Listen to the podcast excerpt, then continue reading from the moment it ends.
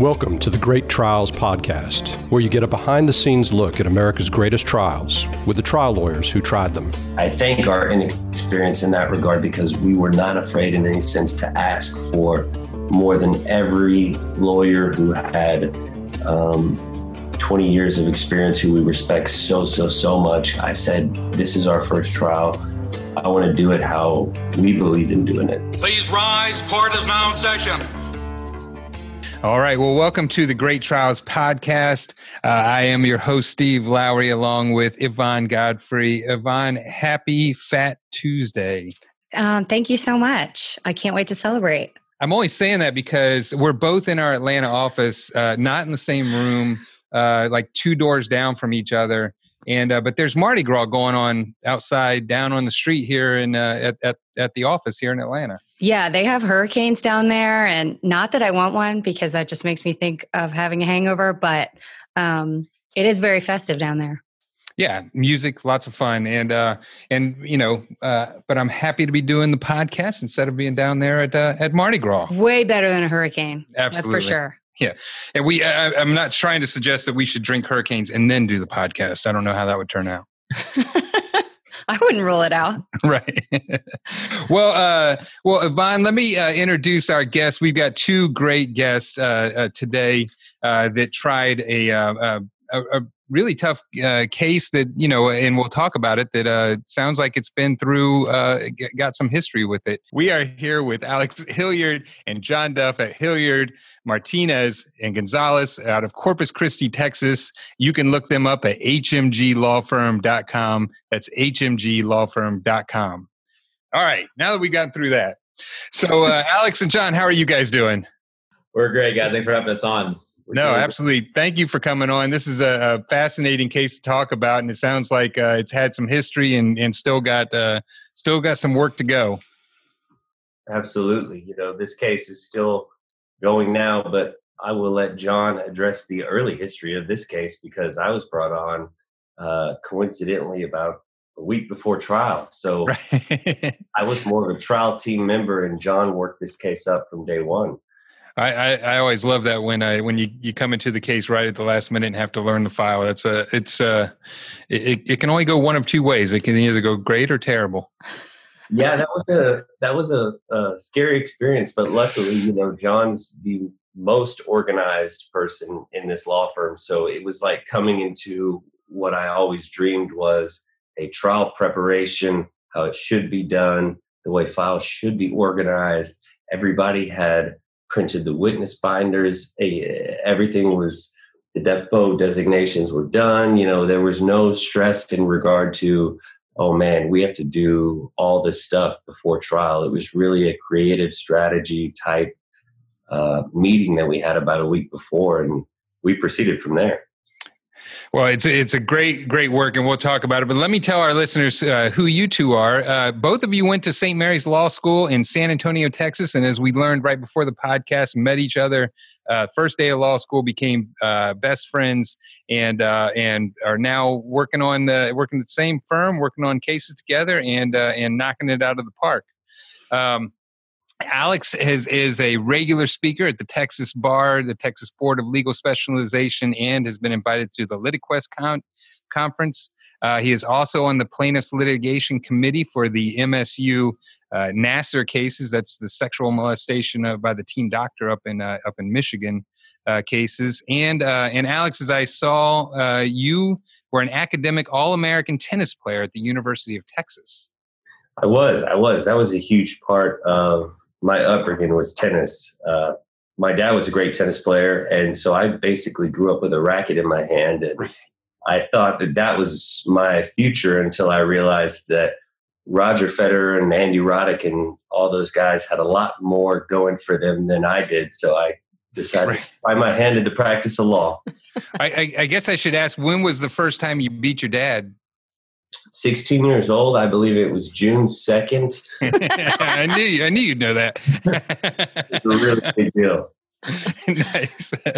well, and as I said, John, John, is also a graduate of St. Mary's Law School. He w- was a presidential scholar at Texas A&M, and uh, in in mock in uh, in law school, John was heavily involved in mock trial and was named at the Capital City Challenge the best defense advocate, and um, led his team to a national championship at the William Daniel National Invitational Mock Trial Competition in Atlanta, Georgia, uh, and is a member of the National Order of Barristers. And so, uh, um, started, you know, you you finish law school, and then you guys come out, take on your first case together, and uh, and it it doesn't end. Yeah, we're. I mean, we are excited to kind of start working together. You know, it took us a while to actually get our first trial together. You know, we helped out with so many trials, but actually, like give the reins over to us and let us, you know, run our show how we want to. It was actually it was it was an amazing experience. Even more special, I gotta interrupt him real quick because mock trial. It's hard to hear that this was our first trial because right. we about 18 mock trial tournaments, and the very last one that we did was the Atlanta tournament that you just mentioned, where we ended up winning the national championship. But when we walked in the trial for this case, which was our first official trial as lawyers, it didn't feel like our first trial. So we were able to not have that nervousness about not knowing the procedure of if they object during my questioning, how do I respond? Or uh, how do I argue pretrial evidentiary issues if the judge raises something specific and random? We had done it every way, shape, and form because we had a great mock trial coach at St. Mary's. Yeah, um, I was going to say a big shout out to Nicole Thornbro. She made us wear suits and ties Tuesday, Wednesday, Thursday from p.m. until midnight, all day Saturday and Sunday in an actual courtroom. So we feel more comfortable in suits and in a courtroom than we do sometimes in pajamas in our own bedroom. You know. Oh wow, yeah. yeah. I mean that that really is a testament to your mock trial program that uh, that you worked so hard at it, and then you know as soon as you finish law school, come out and you're able to try cases. But for sure, I've never been as nervous. I was at moot court instead of mock trial, but I have never been as nervous in court as I as I was during moot court. never. Yeah. Like that was the most nervous I was compared to compared yeah. to that. Everything else is like way more relaxed. And that mock trial term was funny because we were against all Georgia schools in the semifinals. So oh no, little St. Mary's from Texas against all the Georgia law schools. So somehow we won. I think we used some uh, Georgia dialect or some right, right. know, to make them feel like you know we're we're from there. Yeah, yeah. used y'all a lot. Yeah. Well, uh, let's talk about the case that where that uh, that you guys tried back in uh, December of 2019. The case is Denise uh, Denise Marez, uh, individually and on behalf of Juan Perez versus I & R Trucking, Isaac Rodriguez, and Rodriguez Trucking. It was tried in San Patricio County, Texas, which, uh, from what I gather, is not the easiest place to go and get a plaintiff's verdict. So San Patricio County is not known as one of the most plaintiff friendly verdicts in Texas. Uh, uh sorry, plaintiff friendly jurisdictions in Texas when it comes to the type of jury panel that you're going to get. You go to San Patricio County, and just like we did, we had no idea that this was going to be the process. So we walk in, and the judge allows 100 panelists to walk in the courtroom and it was surprising in the sense of this is a much smaller case and there's no reason to have 100 panelists. But how they do it in San Pat County is after our uh, voir dire and jury selection is done, the rest of the panelists will move on to the next trial yes. that is going on in the next courtroom. And so we just happen to have the first pick of the litter, or it can be thought about in a reverse sense uh, because right. we we were only allowed a certain amount of strikes, right. and we had to end up with the jury that that we had, which ended up being a great jury because they were very knowledgeable about the facts and the issues as it relates to construction and the work that our client was doing at the time of the incident. Yeah, I was. That's similar to uh, um, uh, some of the counties, some of the rural counties in Georgia. Uh, Effingham uh, County comes to mind, where you actually go in about two weeks before your trial starts, uh, and then you and everybody else who's got a trial that's going to be starting, uh, you know, like I'll spend a, a, few hours picking my jury, and then the next group goes in, they pick their jury, and they're all picking from the same panel, and somehow they work it out that everybody gets uh, gets the right jurors. Um, but uh, but let me tell you about the case. Uh, so first of all, this involved the death of Juan Perez, uh, and Juan uh, was up on top of a roof, a uh, metal corrugated roof uh, that had rotted or had rotting areas and had some fiberglass corrugated roof areas as well. and he had been told to go up there by his employer, although that was a hotly disputed issue. Um, and he fell through the roof uh, about 12 feet down onto a concrete floor and um, and passed away. He, he didn't he didn't die immediately. It took some time. Uh, and I know, and I know that was a another issue at the trial. But the uh, end result uh, was a verdict for his uh, his the survival claims and the wrongful death claim of eight million dollars, and then a punitive damage award of ten million dollars, for a total of uh, eighteen million dollars. And um, and so first of all, I, I just want to say to both Alex and John, I mean, obviously that's fantastic work. The thing that really caught both Yvonne and I, um, it caught our eye, is that it was a big issue in your case whether or not Juan was an employee of uh, I & R Trucking uh, or of Isaac Rodriguez. And um, in Georgia, for instance, um, you know, we have the workers' comp bar. If we had proved that he was working for uh, the the employer, then we're going to be uh, um, limited in what we can recover to workers' comp. Um, but in in in Texas, I gather it's uh, must be completely different because one of the things that you were proving to the jury was not only that your client was an invitee onto the roof, but that he was an employee of I & R Trucking and Isaac Rodriguez. Can you talk about the the law in Texas a little bit and how that how that plays out? Yeah, so um, the workers' compensation statute has provides the exclusive remedy, like you're saying here in Texas. But if you are a non-subscriber to the workers' compensation program, then you don't you aren't afforded all the benefits that workers' comp provides at, to employers. So um, when we knew that we had this issue of an employee that worked there know tirelessly for 17 years and he had no workers compensation provided for him for his family. Um, you know we knew that this was a case that we had to you know get to trial because all we had to do was prove you know 1% of negligence against the employer and we're entitled to recover since they chose not to subscribe to workers compensation. So you know that was a, a big part for us and that's why you see in the jury charge that you know one of the first questions is you know was he an employee of I & R trucking and rodriguez trucking? And the jury found that he was so then uh, I, I, noticed that there was an, an apportionment question on there as well uh, where they could apportion between the employer and between mr perez and, and, at least it looked to me like the, that part of the verdict form wasn't filled out. Um, but would the jury have been allowed to apportion between the two of them once you established that he was a, an employee? No. So if the uh, client is found to be an employee and the employer is a non-subscriber to workers' comp, so the jury question is: Did the negligence, if any, because even if it's one percent, then the apportionment okay question doesn't matter at all because 1% of negligence, if you're a non subscriber and they're found to be an employee, equals 100%. Okay. Okay. Well, that makes sense then, and and and so that's why that question on the on the verdict form was not answered. Yes. Right. So, talk uh, us through a little bit of, of, how the defendants chose to defend this case, because what I took away from uh, looking at the materials you sent us was that they were claiming that he was a trespasser, uh, that he uh, wasn't an employee, he wasn't allowed to be up there. Um, and then it, it sounded like there was even an allegation that they delayed in calling 911 in order to get their story together while uh, Mr. Perez was laying there dying. Is that right? Yeah. So, I mean, you kind of touch on a couple different things, but yeah, essentially, you know, they're saying that, you know, he was trespassing on the property, that no one knew he was out there the whole time. And so when we discredited that at trial, then they had to, you know, kind of step back and say, oh, well, you know, we knew he was there, but he, you know, he was allowed to be on, he wasn't allowed to be on the roof. He was trespassing on the roof, but he wasn't trespassing on the physical property because he was a truck driver. And so, um, you know, they try to throw a bunch of things at the wall to see what stuck, but it, you know, the jury didn't buy any of it.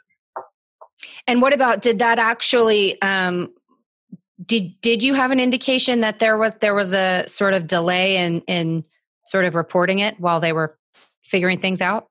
Well, yeah, I mean, um, Estefania Rodriguez, the daughter of Isaac Rodriguez Sr., she testified that um, she didn't see him at any time, you know, before her dad told her to call 911. But we have, you know, audio recording from the actual when when she called 911 and when they showed up and did an interview of her, and she said that she saw him there at 6 a.m. in the morning when she got there. And so for her to call at noon and say no this would happen but he fell you know 15 minutes after she had gotten there at 6 a.m it, there was this large gap and you know by the time everyone showed up he was um, you know already deceased. And so there was this big gap that no one could explain. And you know we're still kind of asking questions you know what was happening during this time. So uh, uh, so the gap then would have been a gap of hours before they called 911 they actually argued in closing that seven minutes is what plaintiff had contended was the amount of time that they failed to render aid and failed to you know seek assistance in terms of calling 911 for um, our client.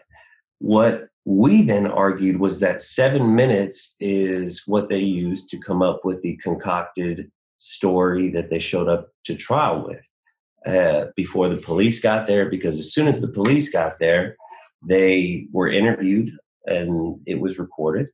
And so during closing arguments, the defense lawyer kind of handed us a little bit of a, a present when he said plaintiffs are arguing that within seven minutes, this entire family uh, failed to call 911 and came up with this full concocted story which fit perfectly into why, why each witness couldn't keep their story straight about what had happened, what they had seen, and their deposition testimony about what they had seen. Um, so seven minutes was kind of the time that everything was finalized on. Got it. I mean, I, yeah, the, the, way the testimony kind of came out, though, I mean, it, you know, there's her saying she saw him at 6 a.m. and then, then them saying, you know, that they called right after. So there was a lot of inconsistent testimony, which made the cross examinations even more fun. yeah. yeah, I'll bet. Well, and so speaking of that, we were we were talking before we started recording about um, you all doing a lot of depositions by video, you and you know editing those, having those ready to use. Um, I know one of the things that our firm does a trial is, um, you know, especially if you're crossing somebody that you anticipate is going to have maybe some issues with prior statements having you know video clips ready versus reading the deposition and having those ready to play. Um, is that how you all sort of approach it as well? Are you are you impeaching them with with videos of themselves testifying?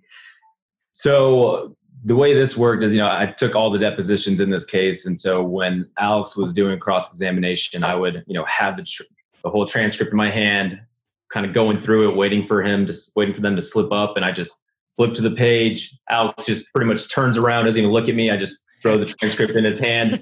said, "Sir, don't you remember taking a deposition on this date? Don't you remember testifying under oath on this date?" And and so you know we practice that a lot in mock trial. Yeah.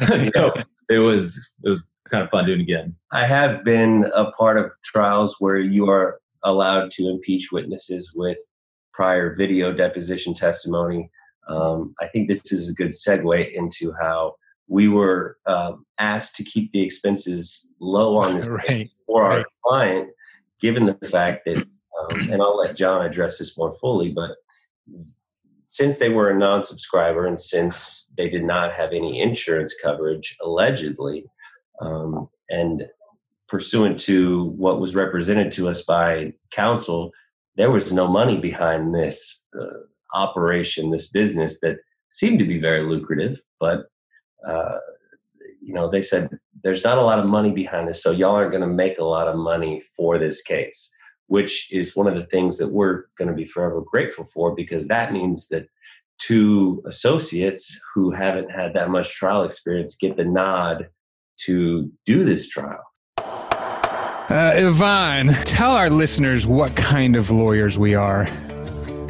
Oh man, we are well. We're plaintiffs lawyers. We're trial. Yeah, we are plaintiffs lawyers, and plaintiffs lawyers only get paid when what happens? When you get a good outcome for your client, either settlement or trial. That's right. When you close the case, as uh, as our friend Alec Baldwin says, always be closing. That's when you get paid. and the best thing that can help you get paid is a good case management system. And so we are talking about casepacer.com. That's casepacer.com. It is a case management system that is cloud based, designed by personal injury lawyers for personal injury law firms. Yeah, and Steve, one of the things that's really cool about it is that it's case based pricing instead of the number of users. So the expense makes sense for the size of case and the complexity of the case that you have, but as many people as you need to can use it. Right. So if you're doing something like a mass tort litigation where you might have lawyers from all over the country helping out on it, all of them can access CasePacer without increasing the price of using it. It helps you move your cases forward. They have secure anywhere, anytime access. And then what I thought was really cool is this discovery app that they have on their system. Yeah, for our lawyer listeners, you and your staff spend a lot of time dealing with your clients, getting information from them, getting documents from them. And CasePacer has this app that will actually help you with intake and with getting documents from potential and current clients. Yeah, so it makes it really easy to handle, uh, especially a large number of cases. And it's cloud based. I hear people say that all the time. I don't really know what it means. It just means that it's uh, some sort of uh, magic is going on out there, but it's based in the cloud. Cloud based is good. You can get online or you can use the app to access your case management info from anytime, anywhere. We encourage our listeners to check out casepacer.com. You can also call them at 317 218 4715. That's casepacer.com. And tell them that we sent you because this podcast runs on caffeine and help from our sponsors. So a- after he falls, uh, and you know, and I, and I think there was a another uh, person up on the roof um, named uh, Rosario Hernandez who had testified that the it kind of sounded like he was saying that, that Mr. Perez sort of just followed him up there on the roof and he told him to get down. Uh, but at, but after he falls, then then there's an OSHA investigation, and um, and so I guess I'd like to hear. I mean, since it sounds like you weren't allowed to, or, or uh, uh, you know, uh, didn't have the uh, the budget to hire an expert, were you able to then kind of use the OSHA report in uh, in in bolstering your case? Yeah, actually, the um, OSHA report was very helpful in this case. Um, I believe there were some objections to try and keep it out that we fought to keep it in, and so we used this pretty much every chance we got with every witness that we brought up to the stand. And you know, little did we know when we got done with the jury verdict being read to us, and we talked with the jurors. You know, there was about three or four people that have been dealing with OSHA probably longer than we've been alive. And so they were very versed with OSHA. They know the regulations. They know the, the fall protection equipment that should have been provided to Juan Perez, the, the guarded skylights that should have been provided by I & R Trucking. So, you know, we didn't try and invade the province of the jury. You know, we hope that they had the information uh, or at least the knowledge to, you know, it's kind of hard to explain, but yeah no, I'll jump in there because it it was something where you walk into a trial, and I think this helped us because as associate attorneys, we are focused on a certain set of things, and it's not trying to be experts in the subject matter that we're about to talk about.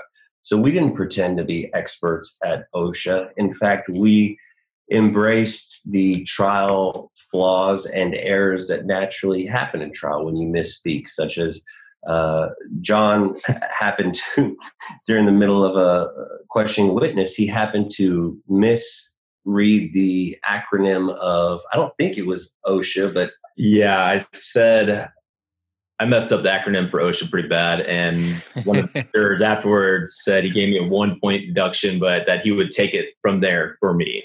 So he, right, like I got it now, guy. You know, let me let me lead you to the finish line. So that was pretty funny, and that was special because after speaking with a lot more experienced attorneys who reflected and and were there watching, they said you you guys were able to allow the jury to take hold of this case and feel like they still had a job to do in the sense that you didn't take away everything that they're uh, supposed to do where they say listen the lawyer is the expert. They've already gotten all this you know we empowered the jury in the sense that as soon as we were done with closing they knew that they had their race to run and they were ready to run it um, so that was special and it was unintentional in the sense that we didn't plan on uh, showing up and, and messing those things up, but we just planned on being who we were. And yeah. the fact that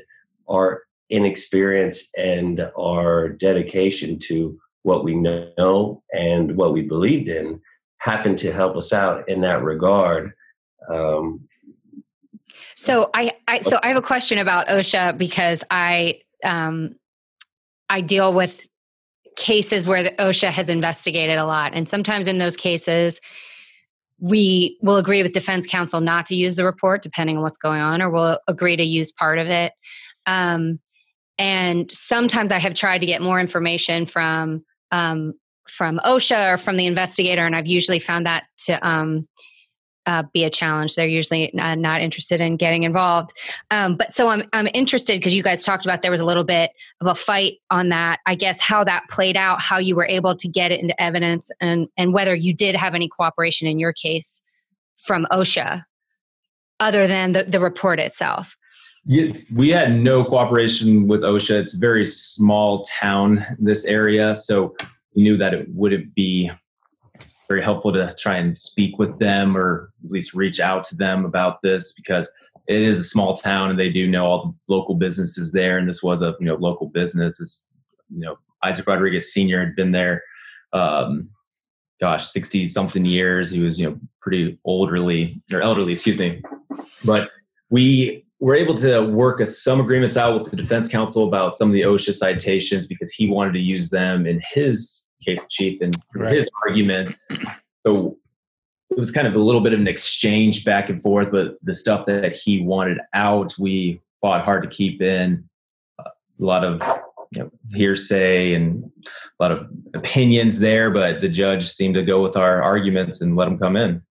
And that was surprising because the defense counsel seemed to think that some of the OSHA citations actually supported their theory of uh, how they were going to defend this case. Because what we learned when they invited the other person who was also asked to replace the skylight along with our client um, on the day of the incident what we learned when the defense counsel during his direct said now can you please turn to the jury and explain to them what this osha citation really means? And of course that would draw an objection in any courtroom because who is this layperson that's about to explain to the jury what this OSHA citation really means when they have the document up on the projector? And the judge overrules the objection, uh, overrules our request to voir dire the witness on his qualifications to answer the question. And what the witness says is, he goes, the employee mentioned in this citation was me. It was me who was uh, the reason that this employer was cited. It wasn't.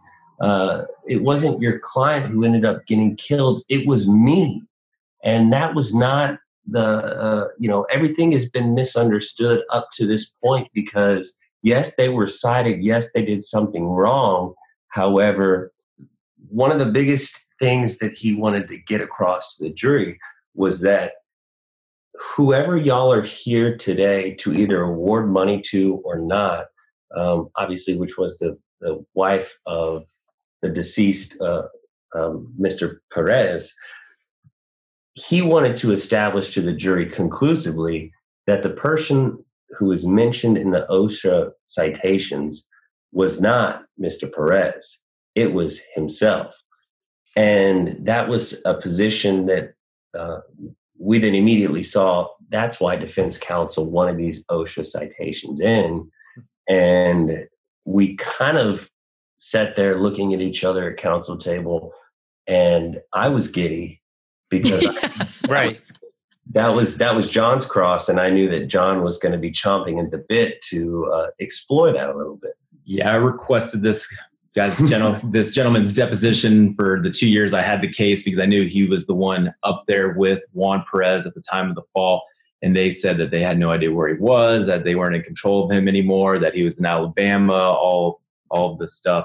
And so when they told me that he was finally going to be at trial, I was like, this is my witness. I got him. Whatever he says, I'm ready for it. So hopefully he does put his foot in his mouth like he did. That was an extremely interesting witness that uh, I'll let you tell the story because wow. So the cross examination of him, he said that he drove to San Patricio County to be there because he had to have his his say in this matter, and that no one brought him out there, no one flew him out there, that he drove by himself.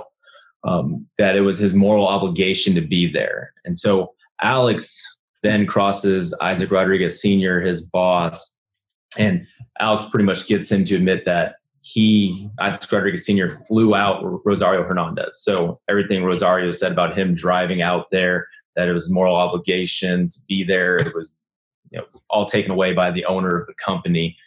Um, Which I guess we got lucky on because the owner of the company, the main defendant, had a translator while he was on the stand.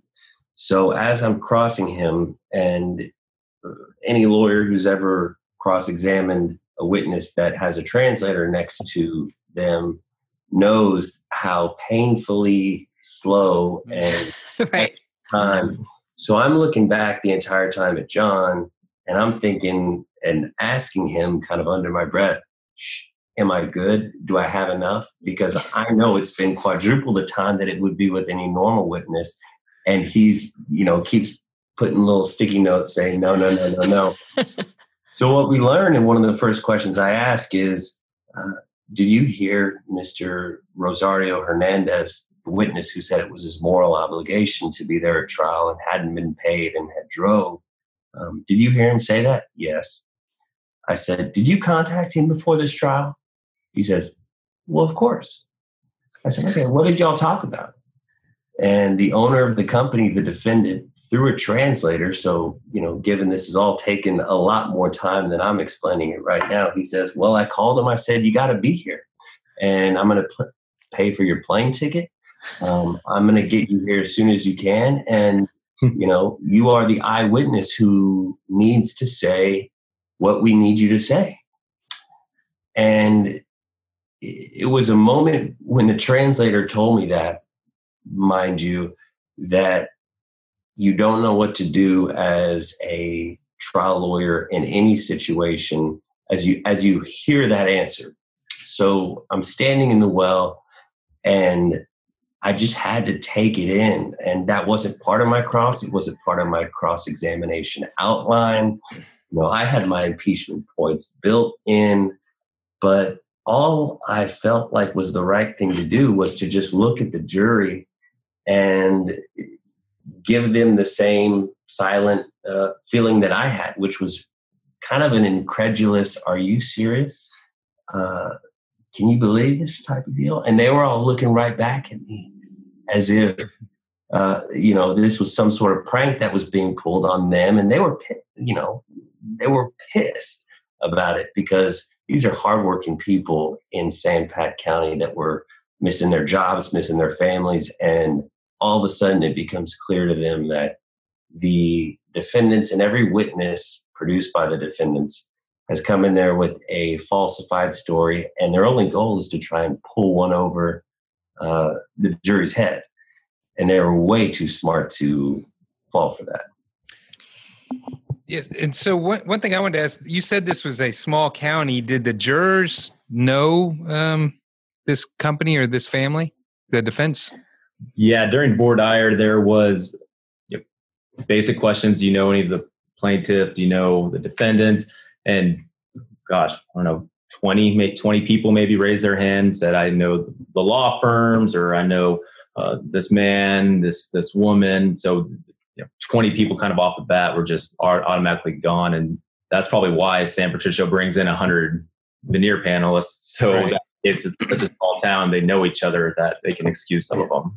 the family was widely known in that county. It was it was scary in the sense that we heard from many people that this is not the family that you ever want to trifle with. Um, you know, you go to them to ask for sort of like the when you go to the Godfather, ask right, help, right. You know, you you don't file a lawsuit against. Um, well, so one of the things I was wondering, and our our our listeners can't really see what it looked like, but looking at the pictures that y'all had, and I think might have been your closing, looking at the pictures of the roof, it does look pretty scary. And I'm wondering how you dealt with the idea of, you know, an assumption of the risk type ar- argument or an open and obvious danger type argument that it it it can't it does the pictures aren't great in terms of it looking super hidden that it might be um, dangerous up there. So how did you sort of help the jury understand that those issues? I think that the biggest thing was uh, you know, I always love it when I have John come on one of my cases because he provides a fresh set of eyes when I'm too far in the weeds, as you should be. And when I was crossing the owner of the company during trial, I held up a picture of what it would look like from our client's viewpoint while he's standing on top of the roof versus what it would look like as you're standing inside the building looking up at the roof. Okay.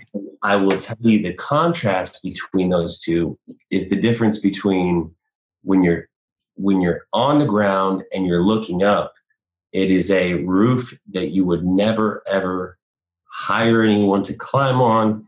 You would never uh, basically put anyone in that situation because the only thing you would, should be concerned about is getting yourself out of that building because it might crumble on you. right. Mind you, the view that our client had from on top of the roof was scary in the sense that there was no rust, there was no deterioration. He could not see any sort of dangerous condition that what we learned from the owner of the company who actually lived inside that building um, which we also learned through cross examination. He goes, Well, I sleep in that building every night. Uh, and I see every day when I look up the rusted, deteriorated condition. So, of course, I wanted to get it fixed. And, but when you look from an aerial viewpoint down, you cannot see any of the rust, of the corrosion. So, it was just as simple as really holding two pictures right next to each other of uh, what our client would have seen versus what the owner would have seen. Yeah, well, and, and and it also makes sense. I mean, it, it does cut both ways. I talk about it looking dangerous, but as you point out, then that's that's also an indication that hey, don't send somebody up there. Exactly. So, yeah. Yeah. And you know, our, our guy, our decedent, um, he was a truck driver most of the time. 17 years, he was a truck driver. Wasn't a roofer. His widow testified that you know, night before said, "I'm not in Spanish. I'm not a I'm not a roofer. I'm a driver. I don't know why I have to go up here and do this." But you know, he was a hardworking man. He went to work to feed his wife and family, so he had to go up there and do it essentially. So I guess I'm trying to you know think about the the defense in this case. Um, I saw through your exhibits you had a number of uh, uh, you know um, timesheets where your client had gone in and worked. You had a number of checks written from the from the owner to your client. I mean, how did they realistically expect that they were going to be able to make a straight face argument to the jury that your client wasn't working for them at the time. And, and, and I thought I saw, and I, and I guess I'll add to that. I thought I saw somewhere that there was some allegation that your client might have been fired a few weeks before or something. The funny thing about those documents that were produced to us, they were produced to us on the Monday of trial. All the pay stubs, all, all the, the checks, everything was produced to us on the Monday of trial. So it, it was interesting that we got that. I think we would have still been successful if we didn't have that. But they didn't produce produce us any pay stubs, anything for about six weeks prior to his death. So that's where their theory came in that he was terminated. He wasn't an employee of them anymore because there's no pay stubs. But oh, here are all these you know several years of checks and pay stubs saying that he was a laborer, truck driver. I think those were handed to us in hard copies. We were standing outside the courtroom the day that we were about to start voir dire, yeah. actually. and it's kind of funny. We, you know, me and Alex, we get under, underestimated a lot being young bucks or young attorneys. And I, this Joel Thomas, he, he's a great guy. He's his family built that town, and he's very known in that town. Um, so I don't think he was kind of ready for what we could do at trial, or he was underestimating us a lot, or thought someone would come in. But um, you know, it, it was just kind of crazy that we were just underestimated at every turn, and we just you know kind of proved him wrong, and you know proved ourselves that we could do this, and that we're you know we're here to play.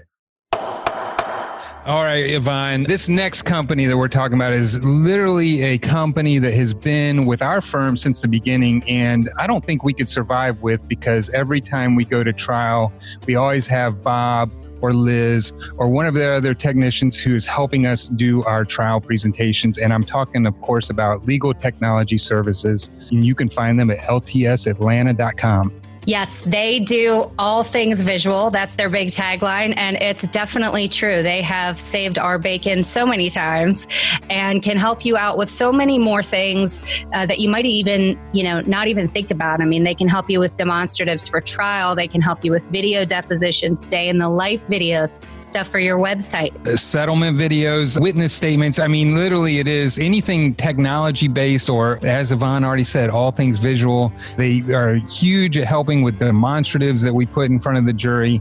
They are friends of the firm and have just done tremendous work for us over the years. So pick up the phone or get on the computer and look up Bob, Melanie, or Liz at ltsatlanta.com. And you can also call them at 770 554 1633. That's Legal Technology Services at ltsatlanta.com. And Steve, don't forget, we have a gift for our listeners. Oh, yeah. I totally told you to remind me and I totally screwed it up. So, yeah. So, what I forgot to tell our listeners is that um, if you mention the Great Trials podcast when you call into Legal Technology Services or write into them, uh, they will give you 10% off of your first job. So, mention the podcast, Great Trials Podcast, and uh, they will give you 10% off of your first job. And again, that is LTS Atlanta atlanta.com. Legal Technology Services, uh, give them a try. Well, I mean, it almost seems like it would become, uh, I mean, I don't want to say comical, but I mean, the, this defense saying he wasn't working for him, I mean, at some point they had to realize that that defense wasn't playing with the jury. No, no, comical is the right word to use. Okay, yeah. Hitting on the last thing that you had asked in your previous question, Steve, was that uh, you did see somewhere that they had said he failed the drug test. Right. and that was during one of the first witnesses. Um, so we had a lot of pretrial rulings that were granted in our favor, such as any mention of a prior arrest, prior failed drug test, any sort of, uh, um, you know, the, the standard 409 type deal, and anything not disclosed in request for production up to this point in trial. So we have a witness that gets on the stand, and mind you, every witness that testified besides our client was related to each other. They were all part of this family. So I think it was the grandson of the owner of the mm-hmm. company that I was crossing, Isaac the third, and he says, "Well, your client was fired in January, actually." So he was not an employee at the time. And I start my impeachment process. I said, Really? I said, Is that the first time that you've ever said that here today? He said, He failed a drug test. And that is something where when a witness says it and you're not expecting that piece of testimony or evidence to be a part of the defense case, because that's a big deal, right? Um, you know, the jurors' heads all shot up. and I felt it out of my peripheral vision. And so I knew that I could either, you know, cry to the judge and object for this witness violating the court's pretrial rulings, yada, yada. Um, but I really didn't feel like that was the right idea. So uh, I said, hey, let me ask you a quick question. Do you know that when we sent requests for documents in this case, um, we asked for stuff like that for failed drug tests, for any sort of employment files.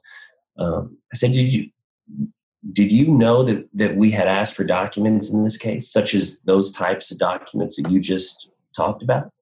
And he goes, Oh yeah, yeah, yeah. I was a part of you know collecting the documents and giving them to you guys. I said, Well, in those documents, there's no drug test ever. There's no failed drug test. There's no mention of a policy where you have to drug test your employees. And um, I said, why would you have not given that to us if you had it?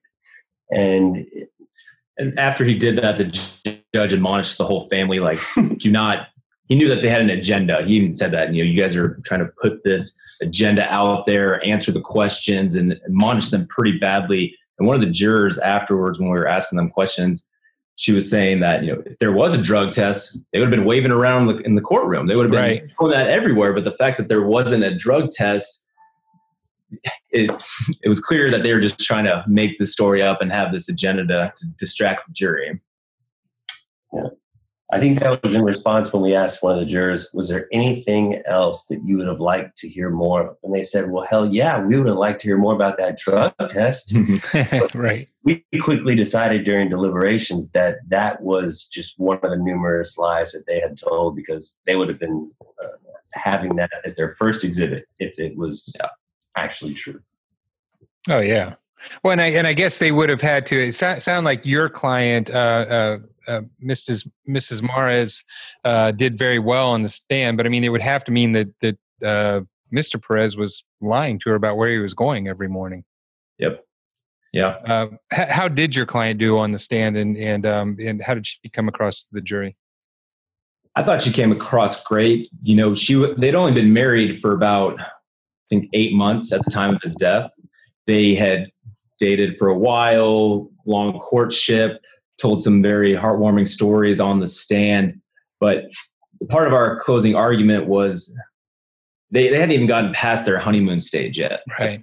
That that's why the her mental anguish damages were so large and you know the loss consortium for her because they didn't even get a chance to to be a married couple yet. You know, they were still getting off the the honeymoon bliss, if you will. So it, I think that's resonated a lot with with the jury and it was pretty amazing too because that same courtroom where we were doing that trial and that's where they actually got married in front of another judge there.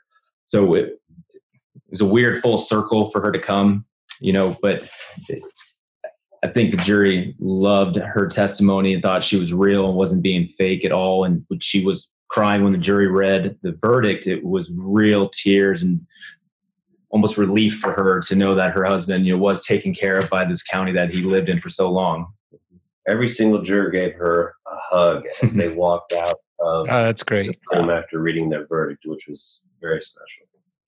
Um, so speaking of their verdict um, this verdict form is crazy. Yeah i know. I was thinking the same thing. Um, it is for i think this might be or at least part of this might be on y'all's firm website it looked like but it's like it's 14 15 pages. There's there's like legal charges instructions definitions in the verdict form. Uh, do they always look like this in texas? Yes and we made the strategic decision to cut out some of the defendants because we filed suit pretty much on the statute of limitations. So we had eight or nine defendants, and the evidence showed it was Isaac Rodriguez Sr., the patriarch of this company. So we cut out a lot of it, or else it would have been about 48 pages probably in total. We felt like there was enough evidence for the jury uh, uh, the night before closing that they would be able to find wrongdoing. But in Texas, the way that the uh, Texas pattern jury instructions work is that it's confusing enough. And after every trial you go to, you will have jurors that say, listen, we just could not get past the definitions and the instructions for these legal terms. And we wanted to say yes, but but we were prevented from doing so by what we either didn't understand or couldn't agree upon within the definition. So we felt like we had a good shot at them wanting to say yes. And if we just gave them one target, one defendant, then we would have a better shot at getting them to say yes rather than them finally kind of throwing their hands up in the air and saying, uh, this is way, way, way too confusing, which you hear a lot in Texas. But yes, they are usually that long, and poor Judge Flanagan for having to read that whole thing. I mean, it's crazy. I mean, we'll have long charges, but usually they won't be some, and sometimes the written charges will go back, but they won't be incorporated into the form of the verdict itself. So, but I mean, it sounds like y'all did a good job, certainly in getting them to understand it, but also it looks like from your your um, closing PowerPoint that you spend some time walking through it and sort of telling them what you think they should do. That's something that we love doing the night before. We were up, you know, very late that night working on this PowerPoint.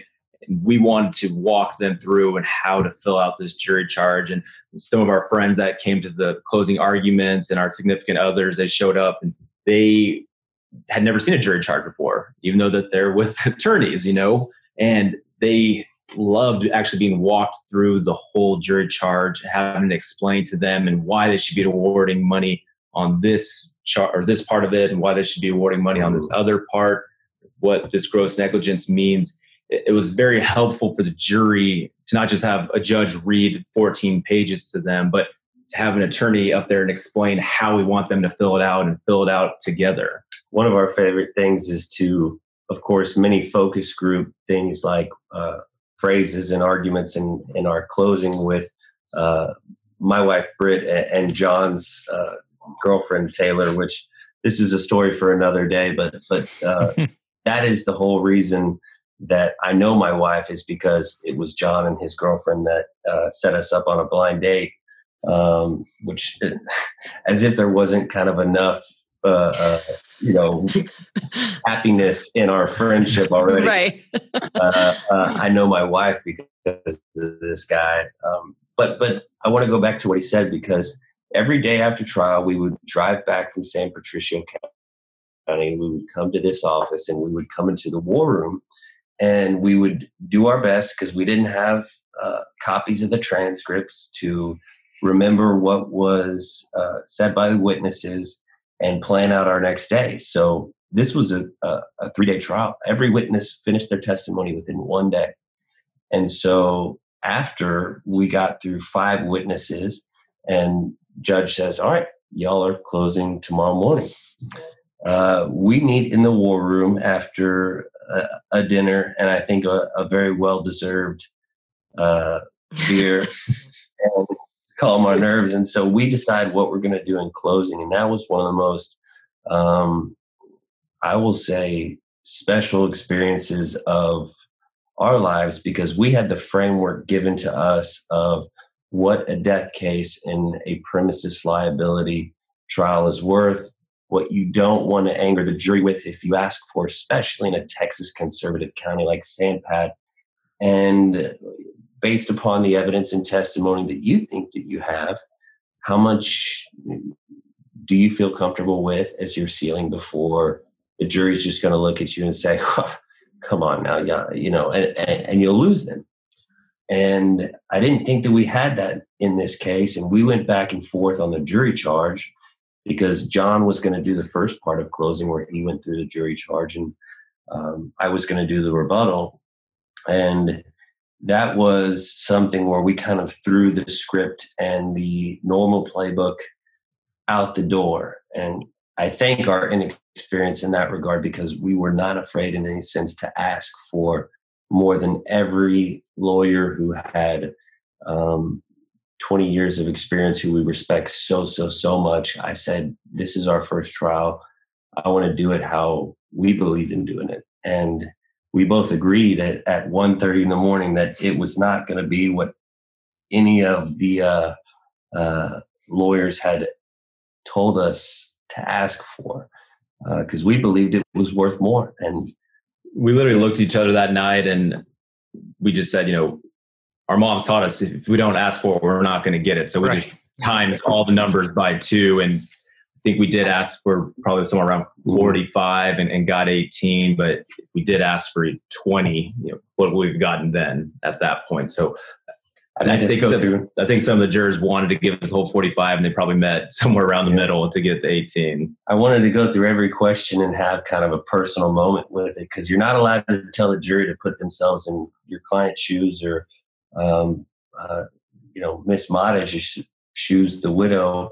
But I said, let's do it here in this war room tonight. I said, would you take this amount to lose your girlfriend? I said, would I take this amount to lose my wife?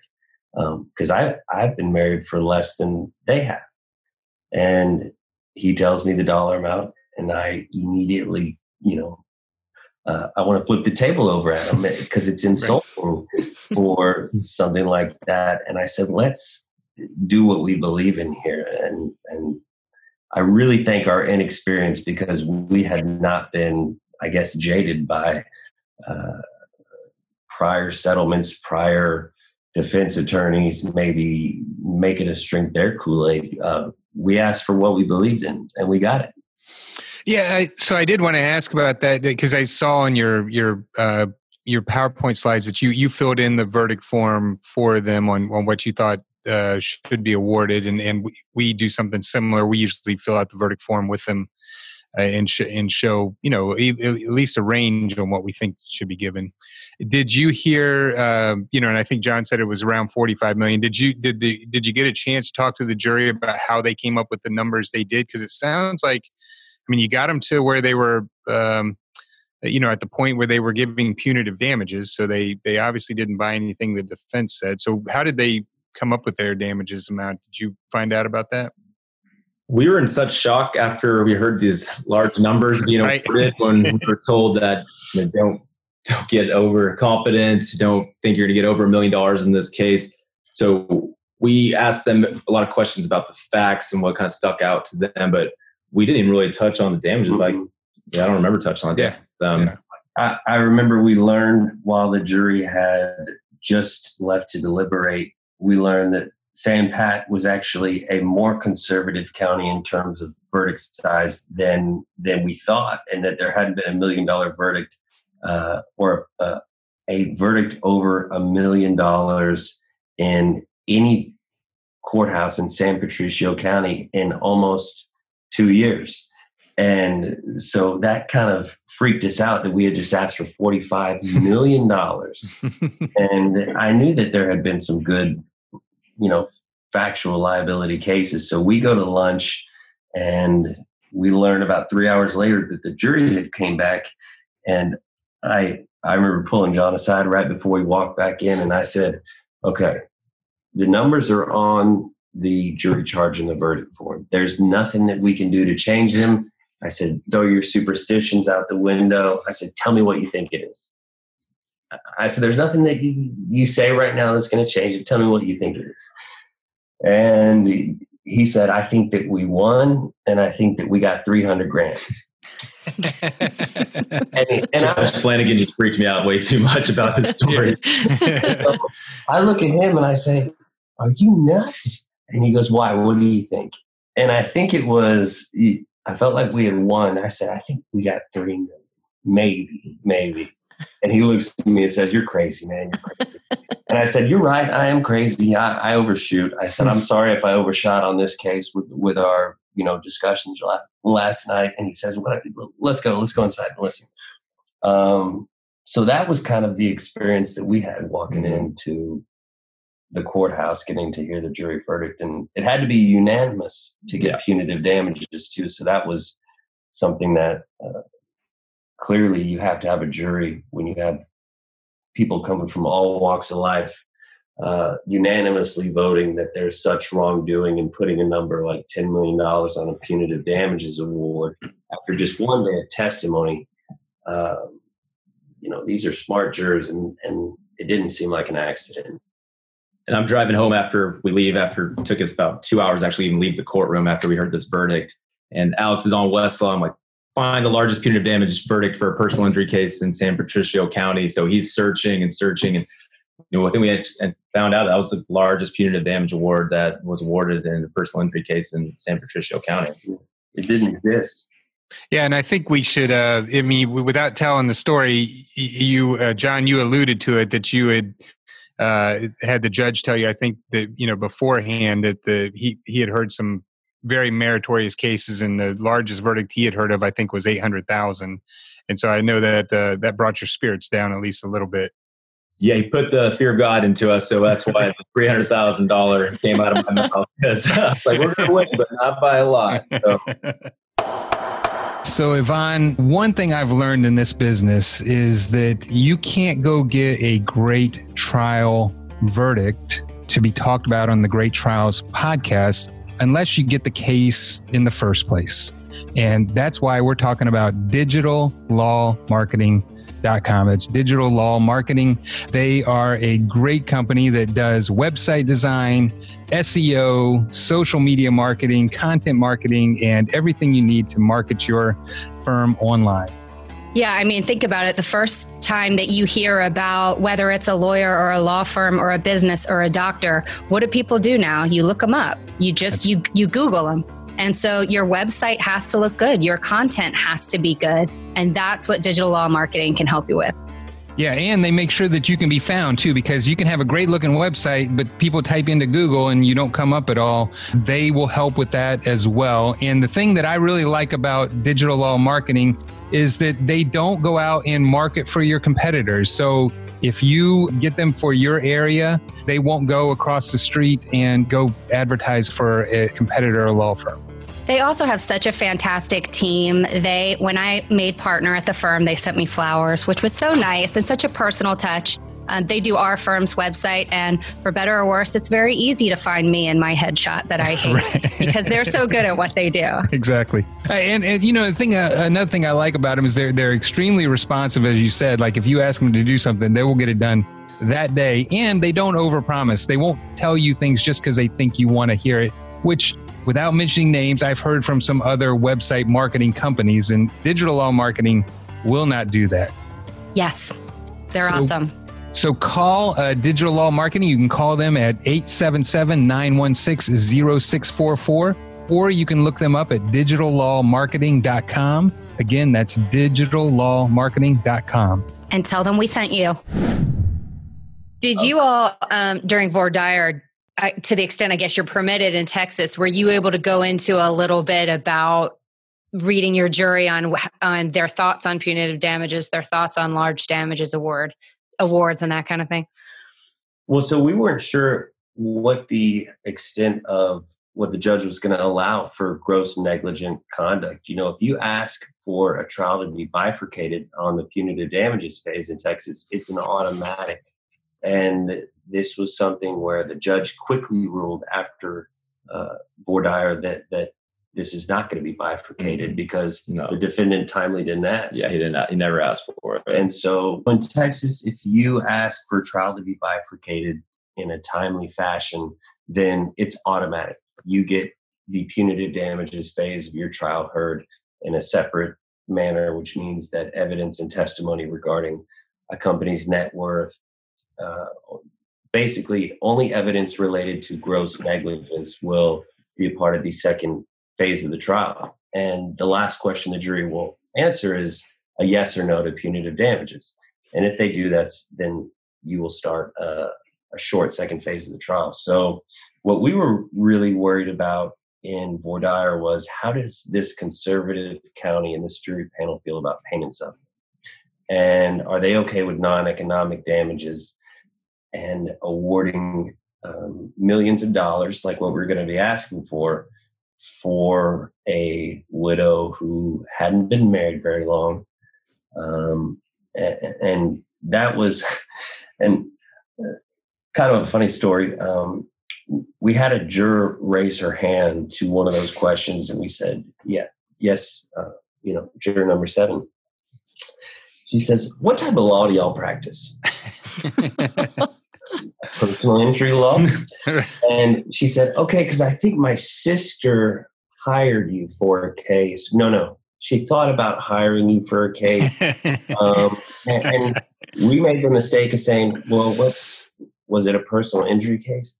She goes, oh my gosh, well, it, here's the problem is that y'all just charge way too much. She oh my God we didn't Yeah. hire you because y'all were like the highest charging plaintiff law firm uh, out of everybody we looked at. So technically, she didn't hire you. But I just wanted to know.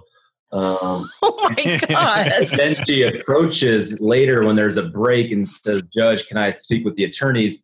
And then she starts asking us questions. Do you, I thought y'all were family law attorneys. My sister was in a divorce, and so it wasn't even our firm, but she just poisoned Oh no. Yeah. this person venire panel. and it was a hundred Unbelievable. jurors kind of just laughed, and and you could tell that the looks on all their faces were that was an unfair blow to y'all, and it felt like they weren't counting it against us because we were laughing ourselves, saying, mm-hmm. "What are you going to do when that happens?" I mean, right. Yeah, exactly. I'll tell you what I'm going to do. I'm going to freak out. That's what I'm going to do. right. yeah, Internally, internally freak out. in San Mm. Patricio County, it seemed like one of the many things that we were just about to be on a three day road to endure at that point. Well, uh, I, I did want to get to, so uh, I, I wanted you to tell our listeners a little bit about the history of this case uh, because uh, right before the um, podcast, you sent us the defense's motion for new trial. And if I could say that the defense is taking a 180 degree turn on what they are saying about this case, I think that might be an understatement because now they're embracing uh, the fact that your client was working for him and had been there for 17 years and all that kind of stuff. Uh, but my understanding is you told us right before is this was not the first motion for new trial. So give us a little history on the case and then and then we can talk about this uh, the second motion for a new trial. Yeah, so we filed pretty close to the statute of limitations. We tried to get them served as fast as possible. They were dodging our process server.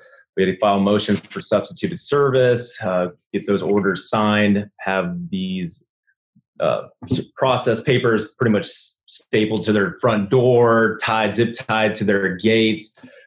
They never responded to the lawsuit, filed for a default judgment, brought our client Denise Marez there, put on testimony from her. I mean, Judge Flanagan actually awarded a $1.5 million default judgment. So we were great. We, we were happy about it. We were about to start getting writs processed, start and collect assets.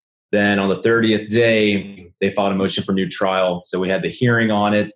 Judge, you know, in this conservative county wanted to give them their day in court. So that was fine. They had their, you know, start, they answered the lawsuit, start doing discovery, go through mediation. And at mediation, they only offered I think about ten thousand dollars at mediation. So uh, go through trial. Then on the thirtieth day, again after we had the judge sign the final judgment order, they filed a motion for new trial with a whole new theories, stuff that was never brought up in the past, you know, four years. It, it, the first sentence that we've talked with y'all about already, it says that this is a slip and fall case, which is anything from a slip and fall case and yeah, they brought in some new lawyers to, to take on the motion for a new trial as well. Yeah, so I think the the the judge at the end of the day uh, gave you all a favor by granting the first motion for new trial and allowing you to go try the case because you did uh, quite a bit better. Yeah, and he, he hopefully he doesn't hear this, but I hope he does listen to y'all's podcast. But Right. tell us, um, yeah, he did kind of give me a nod afterwards, saying, "You know, aren't you glad I granted the first motion for new trial?" Yeah, there I was. Thank you, appreciate it. And you know, me and Alex, we were just so giddy. We were the last two people in that courtroom, and we just couldn't couldn't leave that courtroom after that verdict was read. yeah, yeah. So so yeah, so you so you sent us a motion for new trial, and they they now you know uh, basically say yes, it was obvious he was working for us this whole time, so obvious that he should have known how dangerous this roof was, and this is just your standard slip and fall case. Uh, which I'm not sure how they can call it a slip and fall case when you you know he falls through a a uh, a roof uh, onto the floor and not there's no evidence that he slipped on anything. Uh, but you know that's their new argument, and then they also brought up this Chapter 95 exclusive remedy argument. Um, talk through uh, what what they're seemingly doing now, and and how different that is from the way they tried this case. So it's completely different in the sense that Chapter 95 is a uh, defense in Texas that you plead affirmatively if you're a property owner. However, that wasn't done in this case. What Chapter 95 says is that property owners cannot be held liable and can always get out on summary judgment if certain elements are met. And, and the first element is that they have to be a property owner. And if they had no control or direction of what was going on at the time of the incident, which normally is the case, uh, I will tell you for property owners. And Chapter 95 is a very difficult hurdle to get over if you're trying to sue a property owner or a lessee, um, if it's a pipeline case or an oil well case. There are a lot of companies that say, well, we leased the mineral rights to this well, therefore we're allowed uh, property owner status and we're exempt. Um, Chapter 95 acts as a total and complete bar for the defendant to get out. Um, I say that because I have a, a, a, an obvious kind of anger towards the Chapter 95, uh, given that the, the type of law that we practice. But it was surprising in this case to see it pled in the sense that it had never been uh, raised one time. Um, I don't know how they're going to overcome the fact that uh, they were the ones who were directing and controlling every single aspect of the job. They had called them the night before. Um, Chapter 95 works when you have things such as a general contractor and a subcontractor, and you hire a superintendent or a company man to literally have the sole responsibility of directing the work and supervising the means, methods, and techniques of the work.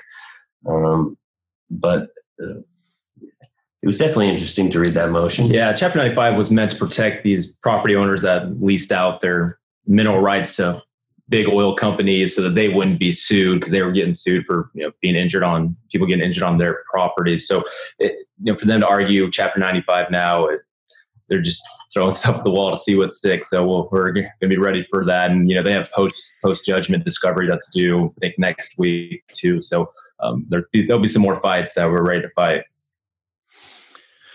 Well, uh, you guys certainly did a tremendous job on this case, and uh, and we wish the best for your clients, and uh, and hopefully you, you bring this home. Um, is there anything else that we haven't told our listeners that you want to make sure that they know about this uh, this case?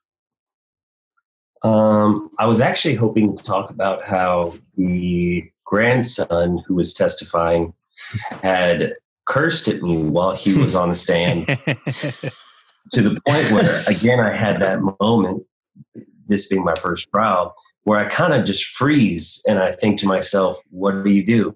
Do I object? Do I and because I do you want to? Yeah, this this guy is a larger gentleman, um, and Alex is you know we're both six six three six four, so this guy would have probably squished both of us. Um, and he walks off, takes the long way off the, the jury or off the witness stand, and he walks right by Alex, and I was kind of like getting ready. I thought he was about to just bear claw him in the head or something. It was that he, pretty much Alex is just crossing him so great, and I don't know if I'm allowed to curse on here or not. Uh, let, it, yeah. let it fly. Do it. All right. Yeah, Alex is crossing him, and Alex is just doing great, and um, he finally twists him up a little bit, and he goes, "Really good at turning that shit around, aren't you?" yeah. And like the whole jury's just like gasping like you. Yeah. Alex just kind of like looks at him, looks at the jury and I kind of froze in the middle of the well, and it was one of the situations where I had to uh, decide: do I ask a follow up? Do I say, you know? And I'm thinking about all the great crosses I've seen. You know, uh, my dad is is known as one of the best cross examiners of all time, and I'm thinking, God, he would probably just roast this guy right now on this. But after I took a look at the jury, and they all looked at me for about mm-hmm. half a second, then focused their eyes back on the witness and their disdain for how he was reacting to the questions, then I knew that I didn't need to push any harder and I didn't need to twist uh, the knife and because they were holding the knife at that point. Mm-hmm. Um, it was a simple question about OSHA too. Eh, you know, uh, yeah.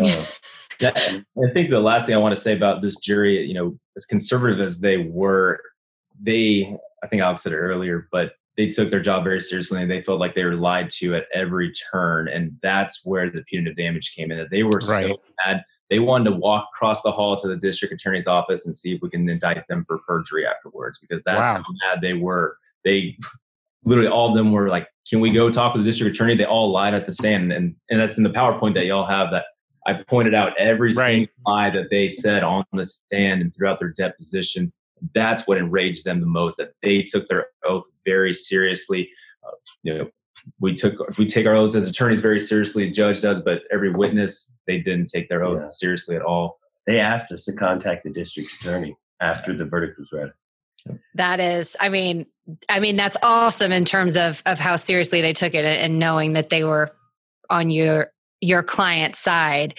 But I, that's something that we hear, gosh, in almost every episode, juries all over the country, no matter what, is how seriously they took their their job, you know. Yeah. And so even when you have those moments like when the guy is is cussing you out and or you know where you can make a spectacle of something or you know they're really serious about their time and getting the answers to their questions and and you know don't waste their time. Don't you know don't go overboard. Don't lose your credibility. Just get them the information that they want. But having them come up to you and be like please talk to the da that that uh, yeah, really. tells you you did a pretty good job. Something uh, well i was just going to say something that we learned about conservative counties was that don't undervalue them because they care about principles and they care about things such as telling the truth hard work, integrity, right yeah. and wrong. and it's simple principles that if they feel like one side is violating them, they will take serious action and um, extreme action, as we saw in this case. So, um, you know, I don't, I, I, don't fear conservative juries because, you know, they believe in right and wrong more than anybody. Mm-hmm. That's right. Yeah. And the last thing I do want to say, um, in the opening statement I gave, I, gave the whole this is uh, not a criminal case, civil case, preponderance of the evidence, tipping the scales, all of that. So you stole my story. I'm going to steal yours on this one. I'll be quick on it. so the night before closing, I said, I need to tell you something. You're going to have to amend your statement. You told the jury during opening this was not a criminal case as you were explaining the burden. And he says, I did. I said, Yeah. I said, It was a great job. You explained the preponderance of the evidence, but you said this is not a criminal case. I said, you need to start your closing tomorrow saying, uh, that is what we thought this was not a criminal case. But what we learned yesterday, and sure enough, the way he did it in closing was uh, uh, you could tell all the jurors were nodding along and they were believing exactly what um, John was telling them in regard to, uh, you know, it's not our fault that we didn't think this was, this was a criminal case, but nobody could have expected all these witnesses getting on the stand and perjuring themselves so egregiously one after another and that was a uh, that was a great delivery in your closing yeah. i'll tell you Well, very nice job, guys, and uh, and and fantastic work. Let me just remind our listeners: we've been talking about the case of Marez and Perez versus I & R Trucking, Isaac Rodriguez, and Rodriguez Trucking. It resulted in an $18 million verdict in San Patricio County, Texas. Uh, and we have been talking to Alex Hilliard and John Duff at Hilliard Martinez Gonzalez out of uh, Corpus Christi, Texas. And you can look them up at hmglawfirm.com. Again, that's hmglawfirm.com. Thank you, guys. Thanks for having us on. Appreciate it. Thank you, Steve. Thank you, Yvonne. Thanks, guys. Ladies and gentlemen of the jury, have you reached a verdict? Thank you for listening to the Great Trials Podcast. You can visit us online at greattrialspodcast.com. We realize in the show that sometimes we use terminology that not everybody would be familiar with, or that uh, we haven't uh, always explained every part of the jury trial process. So we've done two special shows one on legal terminology, and Yvonne, that's going to be hopefully not that boring. Uh, we, we, we've uh, included a number of people in that so that uh, we can make that more entertaining and a show on the jury trial process. And we've also put uh, links to uh, those episodes on our greattrialspodcast.com, as well as a uh, glossary of the legal terminology on the uh, website. Yeah, so check those out. If you have a trial you would like to be featured on the Great Trials podcast, or if you're a trial lawyer and you want to be on the show, or if you're just a person who has something that you want to say to us, please email us at info at greattrialspodcast.com. Note if you have something mean to say, we don't have email. Right, exactly. we only need uh, positive commentary. Yeah, we're fragile. Yeah. Um, you can also rate or review us uh, wherever you get your podcasts Apple Podcast, Stitcher, Spotify, Google Play, or wherever. Again, if you have something mean to say, um, our podcast is not available for review. We we also want to thank uh, the people behind the scenes. Uh, one is Taras Misher, who is our uh, uh podcast extraordinaire. Uh, he is from Podcast on the Go, and Allison Hirsch uh, from Capricorn Communications. She is a magician when it comes to putting these shows together and getting them scheduled. And this has been the Great Trials podcast, and we appreciate your time and hope you'll listen again. Thank you for listening.